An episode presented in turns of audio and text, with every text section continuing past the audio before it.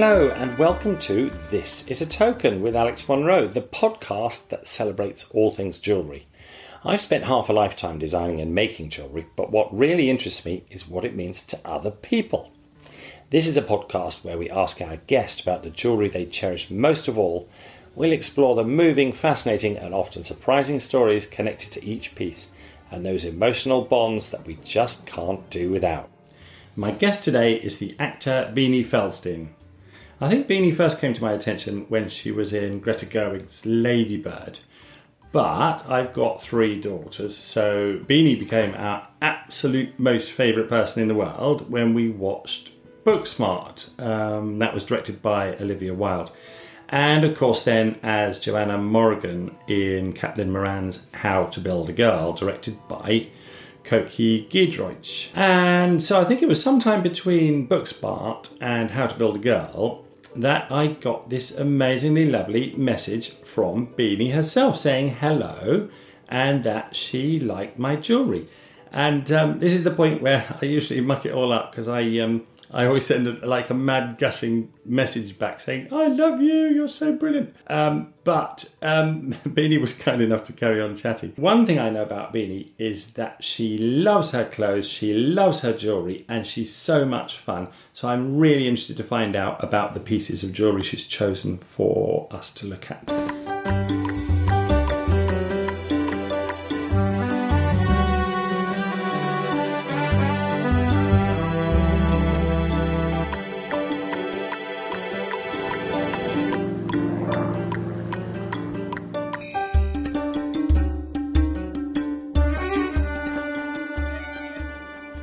So, Beanie Feldstein, actor, inspiration, and general ray of sunshine, welcome to This is a Token, and thank you so much for being my guest. Oh my gosh, thank you for having me across many, many miles and oceans through Zoom. I'm so excited and I really genuinely love your jewelry and I, I love jewelry in general and I think it's such a beautiful part of expressing yourself and it is very sentimental for me and nostalgic and all of those things. So I'm really excited. It was hard to pick what I would talk about I think I picked the right ones, hopefully. Well, you sent photos, and it was so lovely because I've been looking at them thinking, you wear jewelry so well, and you obviously love clothes and jewelry and having fun expressing yourself. And my thing with jewelry is I've made jewelry since I was probably about 16, so it's kind of almost a whole lifetime. But the thing about jewelry is like what it means to people. So I was wanted to make a podcast about why we as humans have these objects that we can wear that kind of associate us or, or, or remind us or connect them. So um, shall we dive straight in? The square ring was the first one. So I had to count them last night to, to figure out how many I actually wear.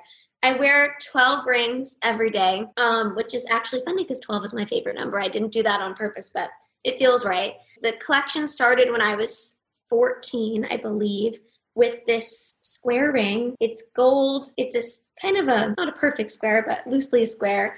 And then it has a little diamond sort of at the bottom. It's very unique ring. I've never really seen anyone have anything like it. And my mom got it for me, my sister in law, and her when I was 14, and we all got the same one. And it was from this little boutique that used to be in my neighborhood that's long gone. So I don't even know who the designer was or anything. I have no idea.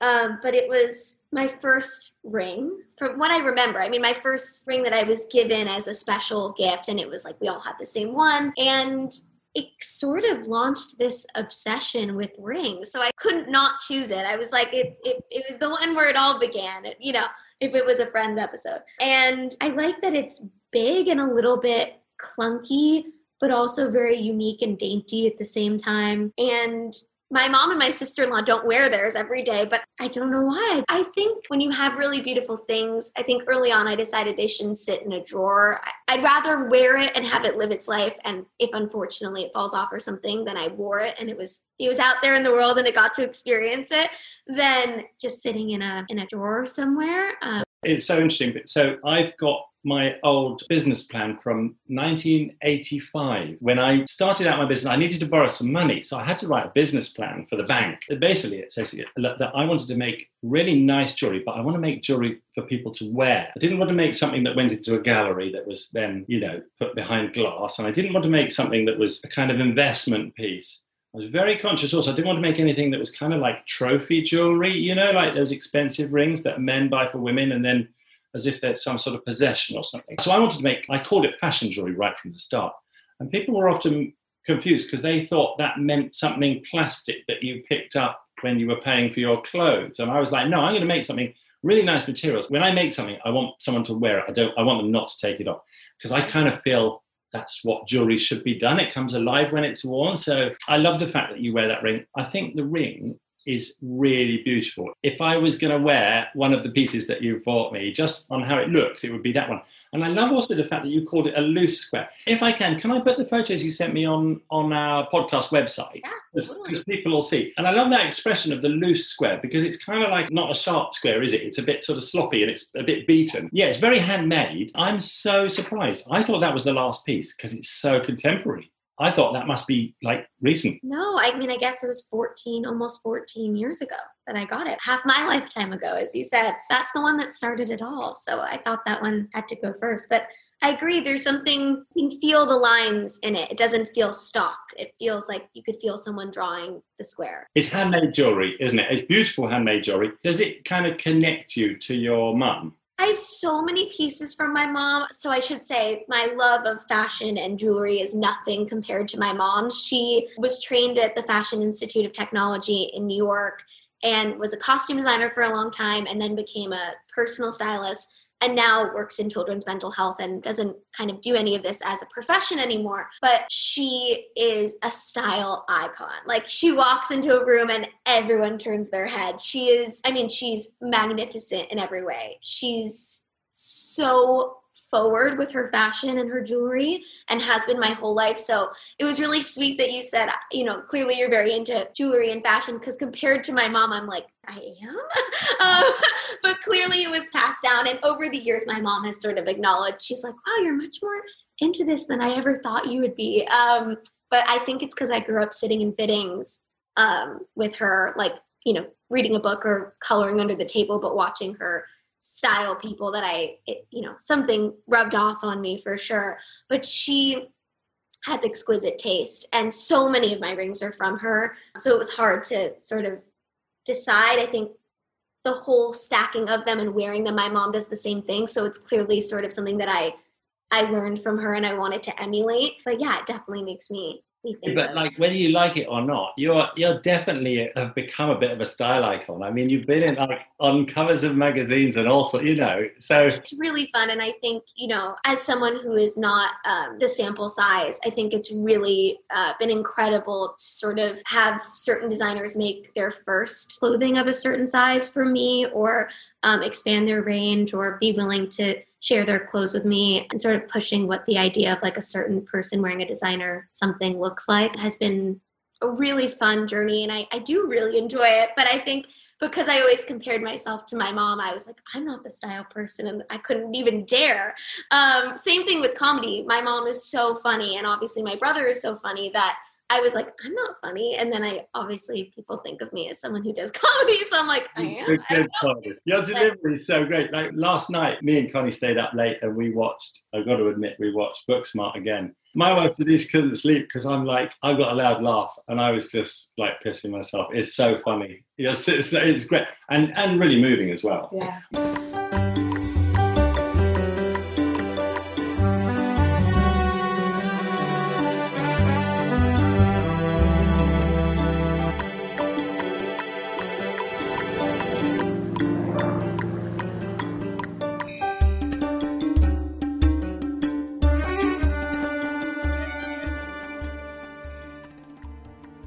You were saying earlier your favourite bit that kind of resonated with you about when when she says, Oh yeah, there's that really good. I think what makes the film for me perfect is when Amy has a crush on this girl and she's trying to figure out if she's straight or gay or not. And everyone's like yeah of course of course she's gay. Like that conversation that they have where she was saying like oh i'm going to botswana not uganda because you know they would hate me there because i'm gay. And then she would say like oh like would you be scared if you went to uganda? Because i was saying i've had so many experiences because i'm bisexual. So when i have a crush on a girl i would go up and start like the amount of times I've just been so embarrassed because you don't know how to approach the question of like, are you just being really nice or are you flirting?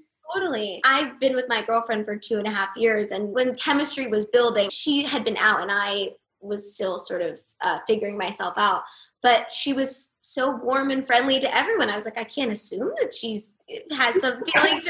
she's a warm, like cozy, touchy feely person. So I was like, I don't, I'm not going to assume, but it's that thing where you're like, I can't read the signs, and I Kaitlyn Dever, who plays Amy, is like, I knew we would be best friends from kind of the moment we met. It was pretty instantaneous. And then we lived together when we were filming the movie, which was just like next level special. It was so forever, like just one of my favorite memories of my whole life. But then as the years have gone on and we're farther and farther from the experience of actually filming the movie or even promoting the movie, I think it just becomes more and more clear that we are just like truly, truly sisters for life, like genuinely best friends. Like we will FaceTime for four hours and be like, ah, what have we done? The day has gone by. Um, in a way that just, yeah, that movie forever thing changed my life in so many ways from a career standpoint, but on a personal standpoint, like it gave me Kaitlyn, which I will is better than you know all the rest of it so. And she's so funny but thank you that means so much to me that you like it and that you watched it. It really does. and it's like the only film that i've watched in a really long time that has characters that like i can relate to and especially like lesbian characters as well. And like ones that aren't like totally you know this is a film about like a lesbian woman. It wasn't the whole thing. Like the whole film was just brilliant. And I was only going to watch a bit last night because I had work to do and I ended up staying up really late. Do you know what I'm going to say though? I'm going to say these kind of, you know what you were talking about, that difficult, awkward situation. As a straight man, that was exactly the same for me. So, like, I spent my teenage years, you know, all my best friends were girls and they were just flipping gorgeous. And I would fancy them, like, like, maybe not my best friend, but I had friends that I really fancied. And we would be getting on so well. And then, you know, at some moment, I kind of lean forwards, you know, with pluck on my lips and they go, ah, what the hell? Like, we're just friends. And so that whole thing of like working out if the vibes are coming off someone that, that they're finding you attractive or whether they just like you, that's impossible for everyone, I'm sure. I'm sure we're all the same in that. I think that's what's so sort of radical about the movie is that the only sort of true example of those feelings and the only like intimate scene in the movie is between two girls.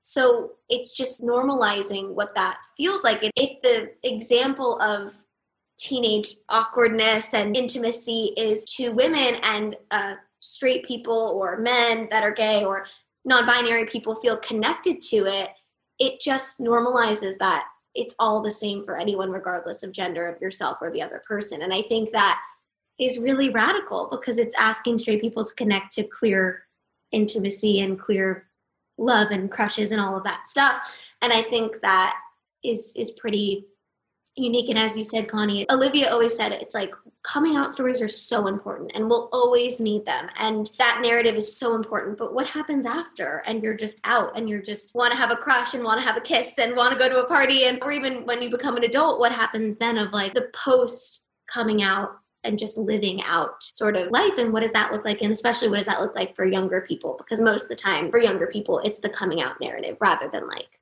just living out. Yeah, we've never really had a moment where we've talked about your sexuality, have we? I just came around one day with my girlfriend at the time, and that was kind of it. I don't remember. I had a funny, I had kind of like a weird opposite situation because when I was young and growing up, my sister told my parents that I was gay so they never asked me, and we never had the conversation. And I just thought it was weird because they'd say, you know, if I came back with a with a guy, they'd go, "Oh, do you two want to go up to your room? You know, have some time to yourselves?" And I was like, "What?"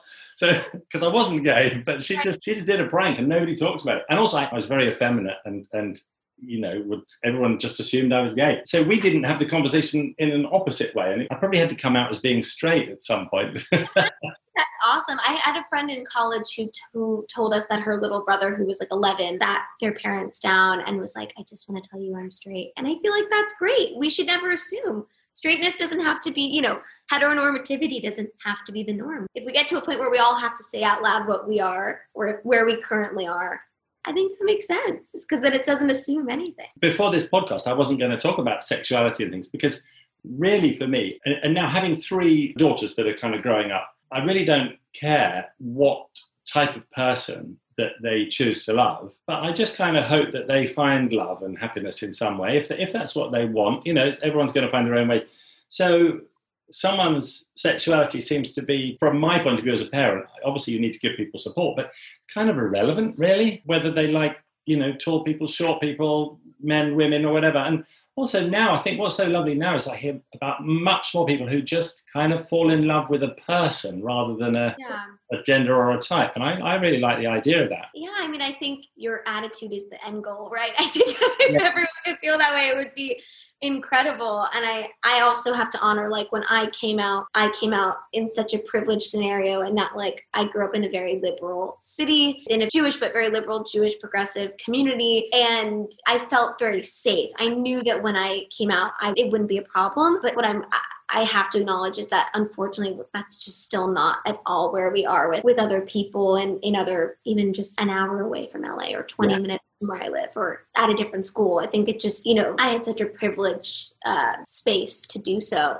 I mean, even my girlfriend grew up in Liverpool and it's just a completely different, it was just a completely different experience for her. She was super accepted and and because she just I don't know Bon my girlfriend's name is Bon and she's just like she's the best in the world and she just she's just so herself that no one could she was just like this is who i am and they were like she carries a briefcase and she like she like believes in magic and they were just like she's Bond like they just um but i do think that it's much it's a much less open common thing there than even in london and even just that difference between the north and the south of the same country you know? So we're so lucky connie that we like were embraced. Like I didn't really realize until because you know I'm from London that it wasn't such a big thing, and it took me a while to realize when I met my girlfriend's parents for the first time. I realized halfway through when I was meeting them that her parents didn't know that we were a couple because she hadn't come out to them yet, which was really strange. But I think then, like after having a conversation, like how difficult yeah it was for her and i suddenly yeah i didn't quite realize how lucky i was i know now that i've tried to educate myself more that it's much harder for Hey, I'll write it on my list. Connie's got great parents, right? Have we established that? we've established the best dad oh god, I'm rubbish. I'm rubbish. Yeah, I'm so rubbish. Look, we're going to come. I suspect we're going to come to Bonnie in a bit because one of the rings has a clue on it. We will. That's the last one in chronological order.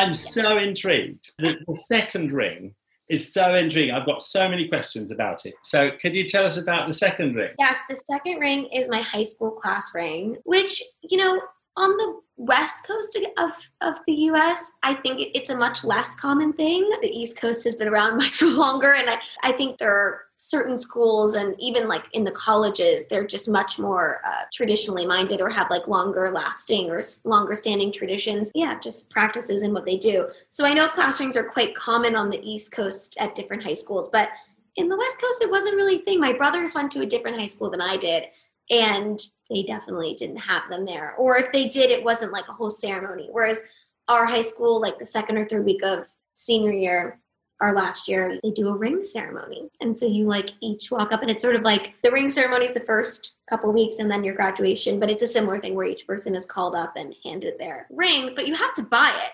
And so they're quite expensive. And when I was going to pick it out with my mom, you're supposed to get your birthstone, or it's typical to get your birthstone as the stone of the ring. There were also ones that didn't have the stone, but I liked the ones with the stone. But I am a June birthday. Best month, both of us.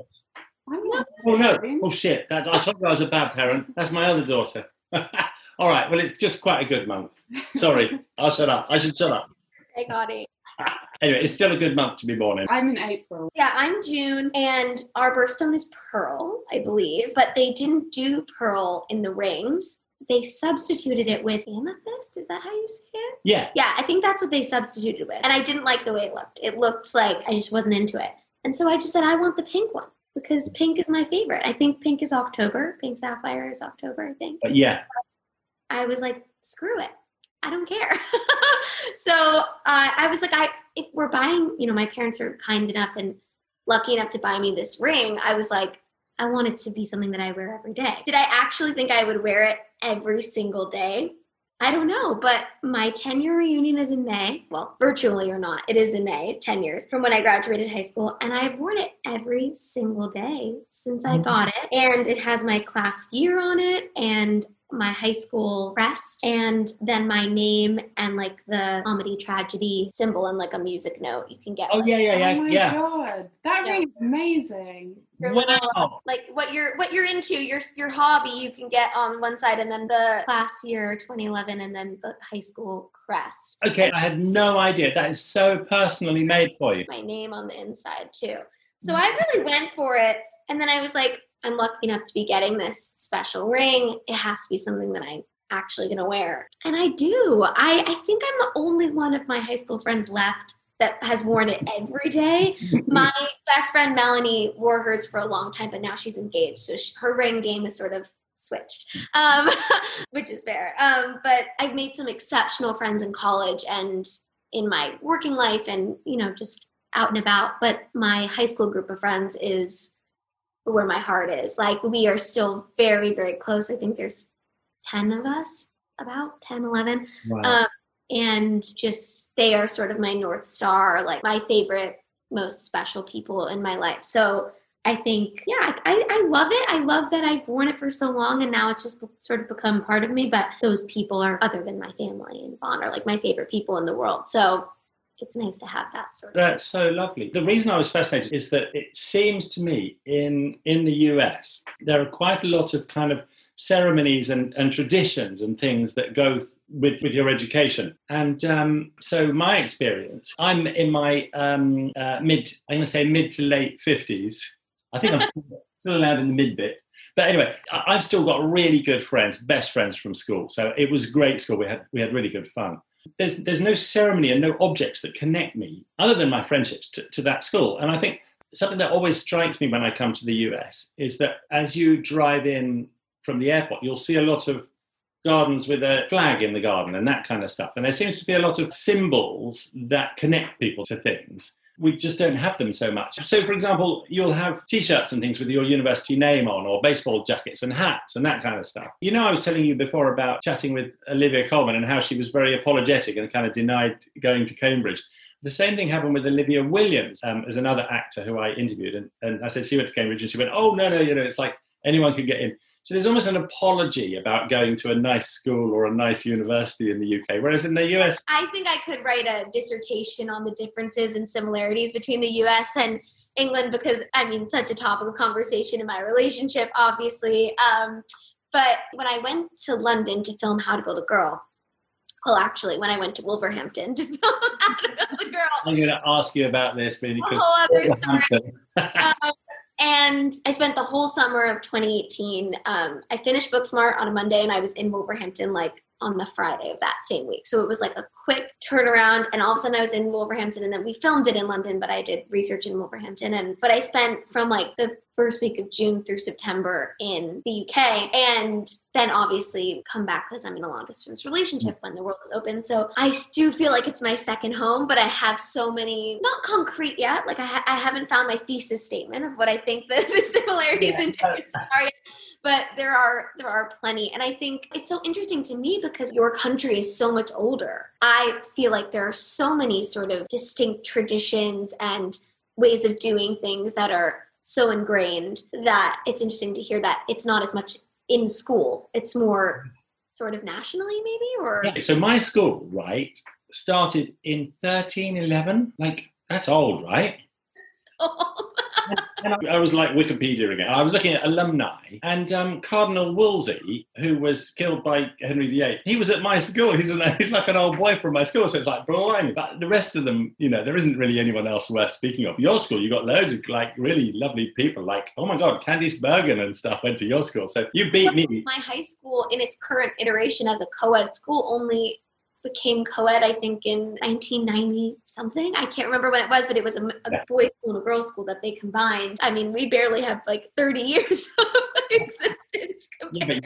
your, your list of notable people is about 10 times as long as my school that was started in 1311. So, I mean, of my group of 10 friends, like, not that acting is the only profession, but like two of my best friends have been, one is nominated currently and one won a Tony Award. And I'm like, that's insane. Like, that is literally insane. And we're 27 right isn't it? And you know i i'm like it's not normal like sometimes i just remind them i'm like this isn't normal like this isn't everyone's high school class. my best friend ben who won a tony award for Dear Evan Hansen people often think that we met in like an industry way or whatever like we met working together or out and about or whatever and we're like no like when ben got his braces off i left algebra to go see his teeth. Like we're those type of friends. We're not like we're not uh like oh i met you at this party and let's exchange numbers whatever. I'm like no no no. Like we went to prom together. Like we actually went to prom Um so but i yeah it's a very the high school i went to is so kind of outrageous. It's exceptional at everything which didn't always make me feel exceptional at everything because i often felt well am i good enough to be here? Do i deserve this? Or you know everyone else is more talented or smarter than i am and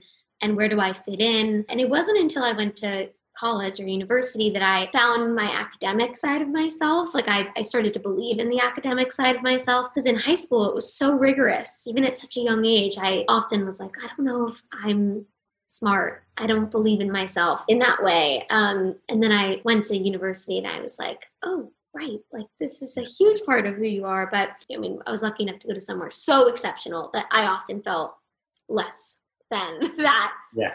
That title. It, it sounds like a great school. And it sounds like you had fun. It was a lovely school. You know, there was lots of love, lots of fun, and lots of friends. And lots of love lots of i mean i was just looking through old photos last night i was uh, going through and i was like oh wow like it's crazy that it was a, over a decade ago for some of these feelings and, and memories because they feel so close but i think it's because our friendships are the same i mean they've grown but Yeah. we're still talking to each other every day in the same way that we did so yeah no it was a great school and i think I mean, look, I wouldn't wear the ring if it wasn't a great school.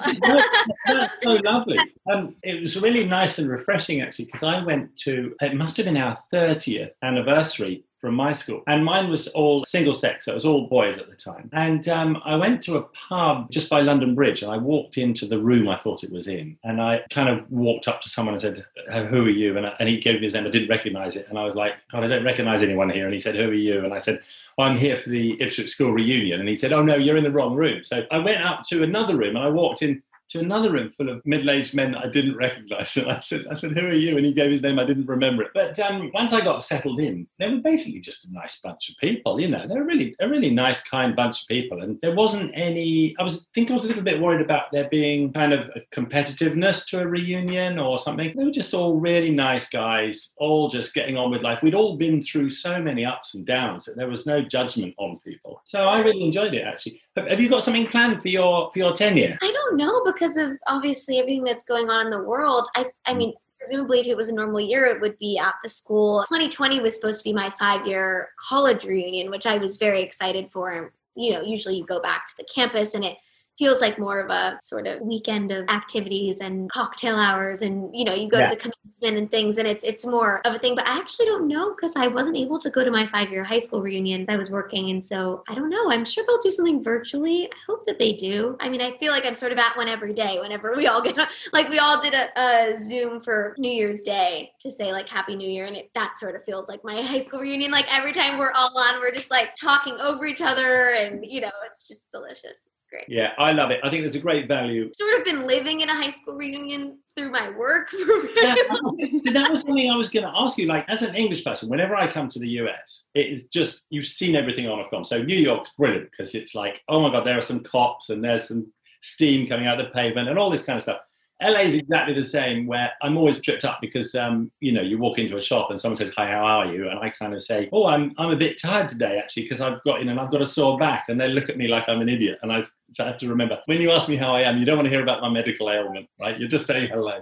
So it's all a bit of a comedy. Would I recognize your school from like every film that I've seen? No, and honestly, my high school is outrageous. It looks like a college campus. It's so beautiful. It actually, there's like a middle school campus and a high school campus. Um, but I mean, I guess what I loved about Booksmart was that Olivia really made it feel LA. Like it, they mm. ate lunch outside and things like that that were much uh, more true to my high school experience. I remember my college friends who all grew up on the East Coast learning that we ate lunch outside because they grew up in Boston and New York where you yeah. were freezing. You could never eat lunch outside. And they were like, What do you mean? I was like, There was never a day we didn't eat lunch outside. That that was the only place to eat lunch. And they were like, What do you mean? Like it's, you know, 10 degrees Fahrenheit for them half the time in Boston. So there's definitely coastal differences. Um, and I'm sure like in the South and you know other places, Midwest, there there are differences, but there's so many different styles of schools. But I feel like because ours was so outdoorsy in a certain way, like because so much because of the, the weather here, I think that was definitely a shock even for my American East Coast friends. They were like, yeah. Mm,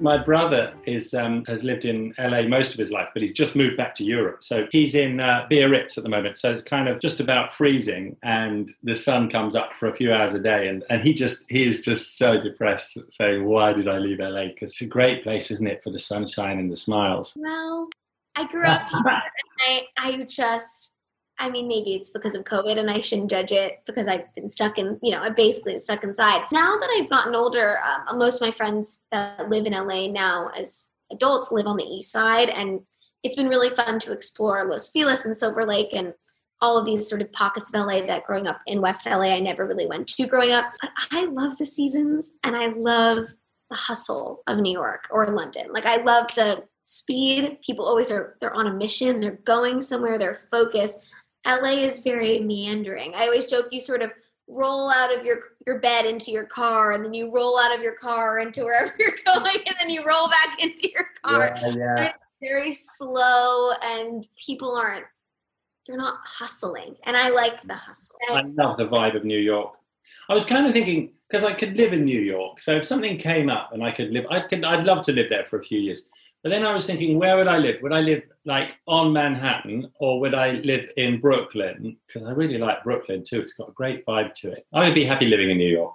I think if you if you're used to I mean if you don't live in Soho or like central London, you would probably be happier in Brooklyn because there's sort of that mixture of pace in the way that like London has in a lot of in most areas of London I find of like it's slower but close to fast if that makes sense. Like you can get to fast in 20 minutes. You can be in the hustle of it but you don't have to like live in the hustle. Whereas like i love to live in the hustle. Like i live pretty much directly in the center you kind of got so much you're just bursting with energy and enthusiasm. So i yeah, guess because i've been inside for so long i'm like oh, so that's a great ring. So we're gonna we'll have a picture of that on the website. And i just love the idea that you wear it. I, that's one of those rings that you you imagine you'd get and then would be put in a box and and you sort of refine. But i just think it's a super ring.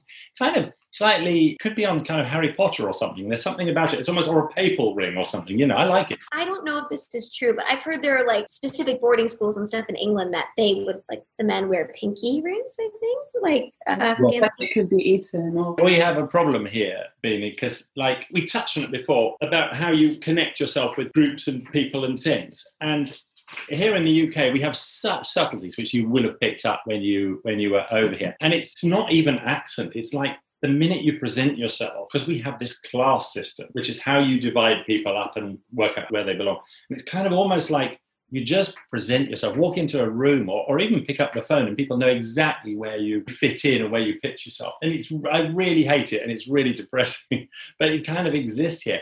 And so we have a big problem where our country's run by these chinless wonders who have no idea about anything. I have to say, I don't want to get too political, but it does seem like a kind of global phenomenon where an overprivileged populist person is asked to run a country. And I don't know, I, I kind of end up with the conclusion that this isn't the best time for a populist leader. You, you, you need someone with a bit of dignity and a bit of leadership in them. I can't even say his name uh, on Yeah. my end. I, I actually like, yeah, it's it's so immensely disturbing what's going on in, in my country to say the absolute least. Like that's putting it so trivially. But um, you were saying about class systems.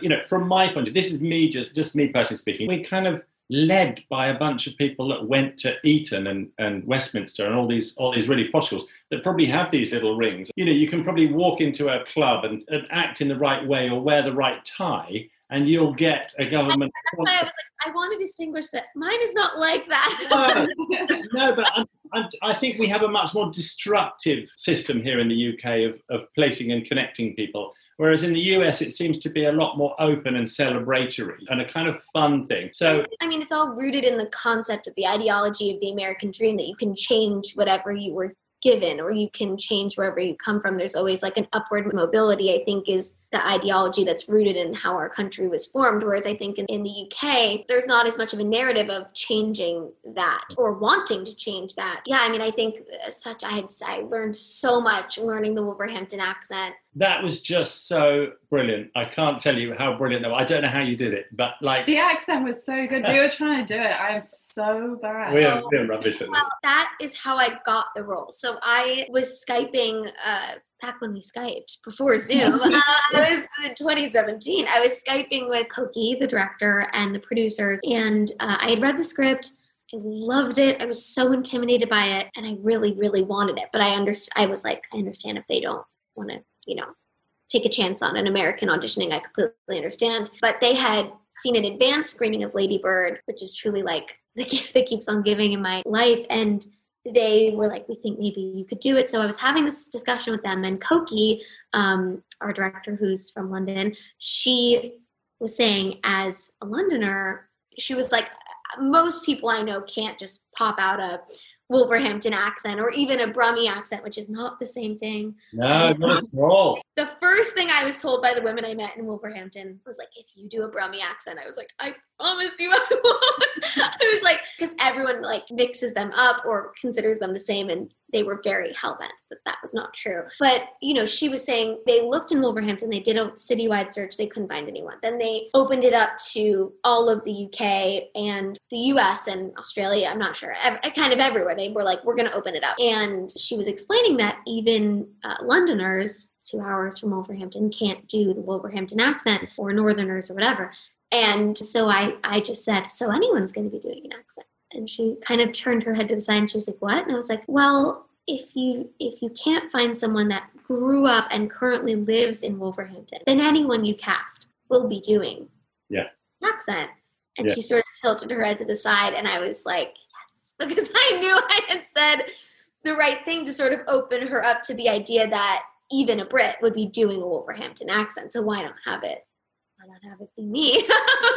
I think making like another, you know, part two of that story. well, Alan wrote the book. It's it's out. It actually came out the summer we were filming How to Build a Girl. It's amazing. I mean, she's just next level, incredible, and just a hero. The wackiest, warmest hero in the world. And she wrote How to Be Famous, and it exists. But I don't know. I'm not withholding. I just I genuinely don't have any sense of whether or not we'll be able to make the second one. We're keeping our fingers crossed. that movie because it's how I met my girlfriend. Like it just changed my life in so many ways. But it also was really nerve wracking. It really pushed me in a way that I had never felt before. Uh, I was in a, a new country leading a movie for the first time in an accent that was very regionally specific. She talks the entire time. Like how you didn't get sick of my voice, I do not know because I would get sick of it. But Caitlin speaks in monologues, and so Johanna speaks in monologues, and she just talks the whole time. So it just really pushed me as an actor in, in a really special way. So I love her. There is a very nerve wracking scene in the book that, should we make it a movie, would intimidate me, continue to challenge me. Um, but uh, I would do anything for Caitlin So I would love to do it, but I don't know. I'm going to read the book. So now you've brought us on. I think we can look at the third one because you mentioned Mention the old Bonster, Bonnie. Bon Bonnie, Bonnie Chance actually is her full name, her full first name. I love that because there's a hyphen between Bonnie and Chance. Yes, it's the first name hyphen, not the last name hyphen, which is a unique. Where is she at the moment? Because last time I talked to you, you guys were sort of coronavirusly separated. So, Yes, We still are, unfortunately. oh no. You were so kind and you sent us the most beautiful necklaces that we love and cherish so much. It was so sweet. That was such a lovely thing to do. And also, don't forget, at the time, we were watching movies of yours every night. I love them so much. So then let's have a look. Can you describe the third ring for us? And I actually don't know where she got it, but she got it in London, but I'm not sure where. And it's a what do you call it? A signet ring? Yeah. Is that what it's called? And it's uh it's all gold with a circular sort of face and then two very beautiful V's that sort of intersect very lightly as they it's very scripty font. And this was the first gift she ever gave me. so go on. How did you meet? So you were, you were filming, and was she was she working on the film? Yes, Bond produced the movie. Um and Oh my gosh, she's a producer, is she? Yeah, she's she's truly uh, exceptional at what she does. She's she is the most brilliant person I think I know, and I know a lot of very brilliant people. I'm lucky enough to know so many different brains, and you know, um, love so many different creative, smart people. But Bon, I think her brain works like no one else's. I've never like I think my whole life will just be like it'll be endlessly fun to learn how her brain works and continue to learn because I feel like every day there'll be like a new thing where I'm like, "Wait, how did you come up with that? Or how did you know that? She's like, well, I was reading the New Scientist this morning. I'm like, oh my god. Well, Well, we're both with um, with Scousers because Denise is from Liverpool. My wife Denise is from Liverpool. Oh, I didn't know that. They're a kind of quick-witted bunch, aren't they? You know, Scousers, they're, they're a particular breed. They're the best breed. And she's a Jewish Scouser, which I think is such a unique, amazing combination. Again, this is a sweeping generalization, but I think at least American Jews, the American Jews that I know and my community here, are very emotionally forward. I think we're people that speak our minds, speak our hearts. My upbringing was very um, vocal and we were taught to express ourselves and obviously sweeping generalization but as you were mentioning british people tend to withhold it and not um, always say what's on their mind or take a compliment or you know they sort of shrink back. And so the jewish scouser combination is like this magic sort of push and pull that i really love. It's like this real openness, but then with like the British timidness, with the Scouser kind of brash like pride, and I don't know. I think it's a she's just the best but i love liverpool and i i don't know i was a little nervous because i'd heard so much about it and it became this sort of built up thing in my mind of like what will it be like when i actually get to go and see all the people that made her who she is and you know get to just be in the city that i've heard so much about. I mean scousers are the most welcoming Mm. fun delicious group of people. Like i just it's just an endless joy to be there and to be sort of welcomed into their family. I love Liverpool because it feels so small. Like it, it's such a it's a city. It's such a big city, but it feels so small. So to be a city, you just have to have a cathedral. So you can be tiny and have a cathedral. But Exactly. But it's like it really punches above its weight because back in the day it was sending boats over to the US and then, you know, the Beatles and the whole kind of rock and roll scene. So Denise's mum used to go to the cavern when the Beatles were, you know, just playing there. And so she saw them when it was just like a smoky place. Oh, Um, but it's, it's a great it's a great city, isn't it? With loads of personality. oh, it's it's it's one of my newly favorite places in in the world. It's just so and it's so fun to see it through her eyes too of like Yeah.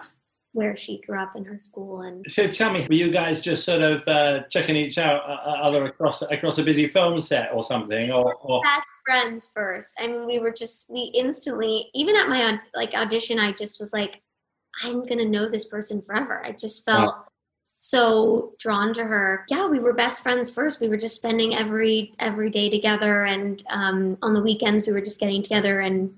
She would like show me Hampstead Heath. We went to Brighton for the day. Like she was showing me around because I was like alone in London, you know. And yeah, you know, London's quite a hard city, isn't it? If, if you're on your own, that's where Connie hopes to move to Brighton because it's it's kind of cool little, um, love Brighton. isn't I love it. I went to university there.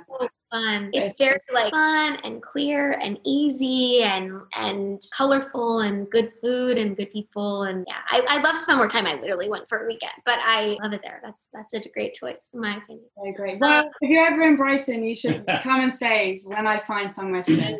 I have to come to New York. Beanie, I've got plans. If, if you're over in London, I, would love to take you and Bonnie out just to say thank you. Did Bonnie, do I have to thank Bonnie for all this? Because did she introduce you to my jewellery? Yes, she introduced me to your jewellery, but well, she had mentioned it before, and then she was buying her best friend a 30th birthday gift, and she ends up, she was, she bought it from your friends, and she was showing me, and I was like, wait, what is this? I'm obsessed with this.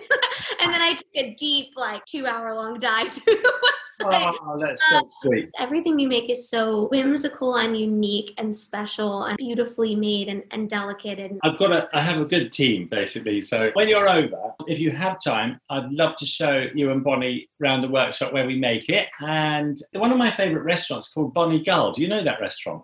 No. Yeah, there's a restaurant called Bonnie. It's called Bonnie Gull and it's in Fitzrovia and it's such a cool. Do you eat uh, seafood? Love seafood. There you are. It's called a a seafood shack or something, and, and so we'll go to Bonnie Gull, and I'll get I'll get you some supper or something. Oh, I can't wait! And, and then the fun will start again, won't it? Oh, I can't. Oh, Beanie, can I take a screenshot to have a picture of you? Oh, you can take one. You look great. Uh, left. Oh, this? High five. Yeah, yeah, yeah. That's great. Yeah, great. We got it there. I don't know how to do Okay, and then I'm going to do. This is going to be really. It's going to be awkward. Woo! Yeah, that's going to work. But you know, I Love it. You look great. I, I generally look terrible in pictures, but that's my um that's my lot in life. I love it. Uh, it's so wonderful to meet you both, and So nice to meet you. and I'll see you soon. Thank you. Bye. Bye. Bye.